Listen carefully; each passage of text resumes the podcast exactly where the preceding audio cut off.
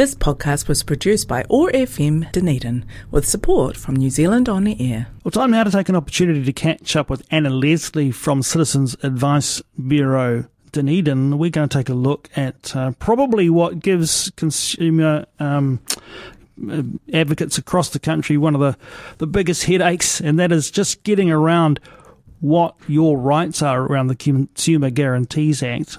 Uh, Morena, Anna, great to have you with us.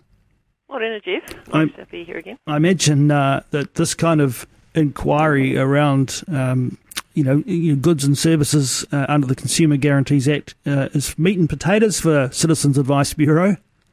Yep, it's, it's probably almost daily. Yep, definitely to do with products. Usually when something goes wrong, you know. Yeah, not until something goes wrong and we find ourselves scratching our heads and going, well, what, what, what exactly do I do here? So maybe we could start with a little bit of an overview of the Consumer Guarantees Act and um, and what it covers. Yep. So um, so when you buy consumer goods, um, it, it is services, but we're going to focus on goods today. Um, that it, and that's goods usually bought for personal, domestic, or household use in you know in New Zealand, and from someone in business. That's that's important as well. Um, you're covered by the Consumer Guarantees Act. So you're so the guarantees um, they have to be of acceptable quality and last for a reasonable time. And that take you know you've got to take into account the nature of the seller, um, where you bought the goods. You know, because for example, if you bought a second-hand product um, or goods, you, you would not expect them to be the same quality and durability as as a new product of the same price or same type, sorry. Um, and so acceptable quality means fit for fit for its normal purpose. Um, you know, the finish and appearance, and you know, no flaws, defects, stuff like that. Uh, they have to be fit for that for their particular purpose. That's like suit the function that you asked about. So if the seller told you it was suitable for something, that's what it has to. You know, like if you wanted to toast four pieces of toast and a crumpet, you know, and then you got it home and it didn't do the crumpet, well, that that would fit that guarantee. Um, they have to match their description. They have to match the showroom model. The price has to be reasonable, and usually the price is clear, you know, made clear before you buy it. But um, say it wasn't, it would have to um, be reasonable in terms of what other people would sell it for, or, you know, a similar similar product or the same product. Um, and then once you've bought the goods, you have to be the legal you you have to be the legal owner of it. So you have to be the right you have you have the right to sell it. No one else has a claim over it. Can't be repossessed. Stuff like that. Um, and also, the manufacturer importer must take reasonable steps to provide spare parts and repair facilities for a reasonable time after you purchase the goods. And the last one is um, about timely de- delivery, which means that you know, um, if the supplier is arranging delivery, then they must ensure that the consumer receives them in an agreed time period and in good condition. All right. Most of us would have a, a reasonable expectation, for example, buying a new appliance, that it'll do the job that it's described to do for a good period of time. but then we get, and I imagine this is where a lot of your questions come. Um, yeah. uh, you know, how long is that period? We get often offered these um, extended warranties and so forth, and and and and, and assured about what uh, extra protections they give us, but they, you know, they only seem to kick in after uh, you know a year or so, and you would expect if you're spending a big bit of money on a on a, a new appliance that it's going to last you longer than that. Yeah, well, again, it, it depends um, on the price. Um, that you originally paid for it. You know, if you spent two thousand, three thousand dollars on a new fridge, you'd expect it. You know, it could last 10, 12 years. But if you bought a really cheap model, you you wouldn't it wouldn't have the same life, you know, expectancy. I guess. Um, but you know, so there is um, consumer has um, an article actually about it. What would be the reasonable life expectancy that you can go and just find it. So there's a link to it on actually on our website.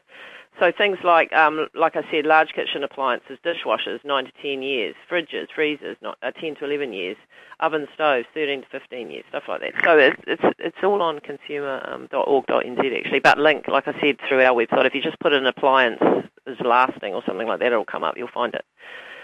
So um, yeah, that's all. That is a bit of a grey area, I guess, but um, it's what most most people would deem reasonable. Yeah, and ulti- ultimately, that's a test that uh, I suppose if you went with a complaint as far as you could take it, um, Yeah. that, that's the authorities would make a determination on that. But hopefully, you Well, don't right. you don't get that far down the track. I suppose you have to determine with uh, with uh, a good that you've bought if there's a problem, whether it's a, a minor issue or a major issue. Yeah, so yeah, so if there is a uh, that that is that will determine what your remedies are. So um, and who has the choice to decide which remedy. So yeah, um, minor issue is just something little that uh, you know the first time it's happened, it can be easily repaired or modified. Um, and so that's in that instance, you must give the seller a chance to fix the issue. They can either choose to repair, replace, or refund, and uh, refund the price you paid in full. Um, and so, a major, the definition of a major issue, issue would be like um, the the number of faults, like one serious fault or um, multiple minor ones that have happened over you know a period of time. Um, and the faults can't be quickly and easily remedied. Uh, and if you just recently bought the product, so it's quite new, um, and it's it's a premium product. Like so again, think about the the price and the brand reputation, and you know how it's marketed. And then with a major issue, so if you can, the more of those things that you meet will determine it, right. So it is a serious fault and a major issue. And then in that instance, you can cho- actually choose the remedy yourself. You can reject the product and choose either to ref- get your money refunded or ask for a replacement. Um, yeah.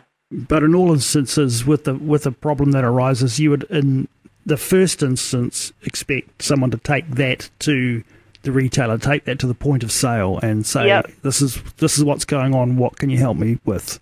Yeah, absolutely.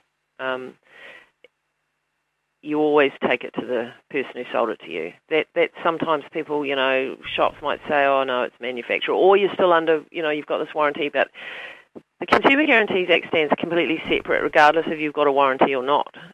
So extended warranties, unless you actually are getting something over and above the Consumer Guarantees Act, then they're not worth anything. Like you've got, you should ask them that. Well, what will this give me that's over and above what I can get already from the Consumer Guarantees Act? And if it's nothing, then it's it's a total waste of money because the Consumer Guarantees Act is actually really strong um, and quite clear. Yeah. All right. So let's say we've uh, taken it to the retailer, we've presented the problem, we've not been able to f- be satisfied by the, the solution they're offering. Perhaps they're offering no solution or they haven't been able to sort it out. Um, what do we do if we feel our rights as a consumer have been breached? Well, so yeah, like you said, um, you, you check out your rights first in your specific situation, um, and really important to have kept your receipts and any other relevant documentation, you know, to help you prove your case. Um, and you know, in the first instance, like you say, you'd take your evidence with you, and then they yeah, they start to say no, no, no. Um, so write write them a letter of complaint first, with everything you've talked to them verbally about. Um, and then um, really you're it's taking it to the disputes tribunal. Um, that's your the, the way. If yeah, if a, if a retailer doesn't want to come to the party, that that's what you have to do. You have to lodge it with the disputes tribunal, which is only forty five dollars to lodge, and then a, a mediator will decide. So yeah, often even just when you go into the shop and say if you if you sort of say, well, look, you know your responsibilities under the Consumer Guarantees Act, and I know my rights, so um, come on, let's sort it out. You know, if you sort of go in, I mean, firstly, you just go in assuming they will know and be responsible for it. They start to question it. You just say, look, I know what I'm talking about, and um, most people will come round. I think, you know, like I think, uh, yeah, it's interesting. Some people, we get stories that some people just, yeah, the retailer will try to just fob it off and talk about the extended warranty and how it's out of warranty and all this stuff. But as soon as you start sort of saying what you know, they sort of come around and yeah. And Most you know, retailers are good though. it kind of boils down to what you said at the outset, which is that if you paid, you know, a, a, a a price for a product that um, would suggest to you any reasonable person that this thing should be fully operational without fault for at least two, three years or whatever it might be. That would be the reasonable expectation for something like that. Yeah. Then you're armed with that knowledge right from the get go, and uh, and that is something that pretty much every retailer will, will be well aware of, won't they? Yeah, yeah, and, and there's been a lot about it. You know, consumer has done a lot about it. Fair Go has issues with it sometimes, and often they've got a little sign on their counters saying we, you know, know know about our responsibilities under the Consumer Guarantees Act. So yeah, they do. I think they just try to Making uh, people. yeah, making prudent choices about where you purchase from too is probably worth thinking about, isn't it? Um, reputable Mm. Absolutely. reputable dealers. Can you Yep. avoid that really fantastic uh, looking deal for long enough to just check out whether you might be able to get something similar or better from a trust, trusted retailer that you know has got um, um, you know the wherewithal to kind of back up the uh, the sale of the goods with good service and follow ups. You know, which we as consumers we spend our whole life trying to make a list of all the people we trust in terms of the goods and services that they provide in our city. You know, it's worthwhile doing that rather than necessarily just leaping on the best sounding deal in That's the first right. instance. And if you can, like, look at reviews of the businesses. You know, there's because of online now and all the social media. There's often reviews of so, of different businesses. So it's really important to look at any reviews if you can, and you'll certainly get a sense of what sort of what what how they will treat you and what they'll do when you if, you've got a complaint or something's gone wrong. You know. All right, Anna. The um, other thing we can do if we've got ourselves stuck a bit and just want to check out where we're at and what our rights are and what the best process is, is to give our good people at Citizens Advice Bureaus across the country a call. Uh, how's that service operating at the moment? Just remind us. Well, in Dunedin, we're just phone. We're we're here in the office, and we can do deal with 99% of issues over the phone. Um, so we're Dunedin Direct four seven one six one six six. But we do have the nationwide 0800 number, but it may not be answered here. But whoever answers, you can ask them. We want to talk to Dunedin. Um, you know, if they haven't got data or money on their credit, you know that that CAB can get in touch with us. Also, um, www.cab.org.nz. You can do an online chat on there, which is answered nation, not here in Dunedin, but it is available.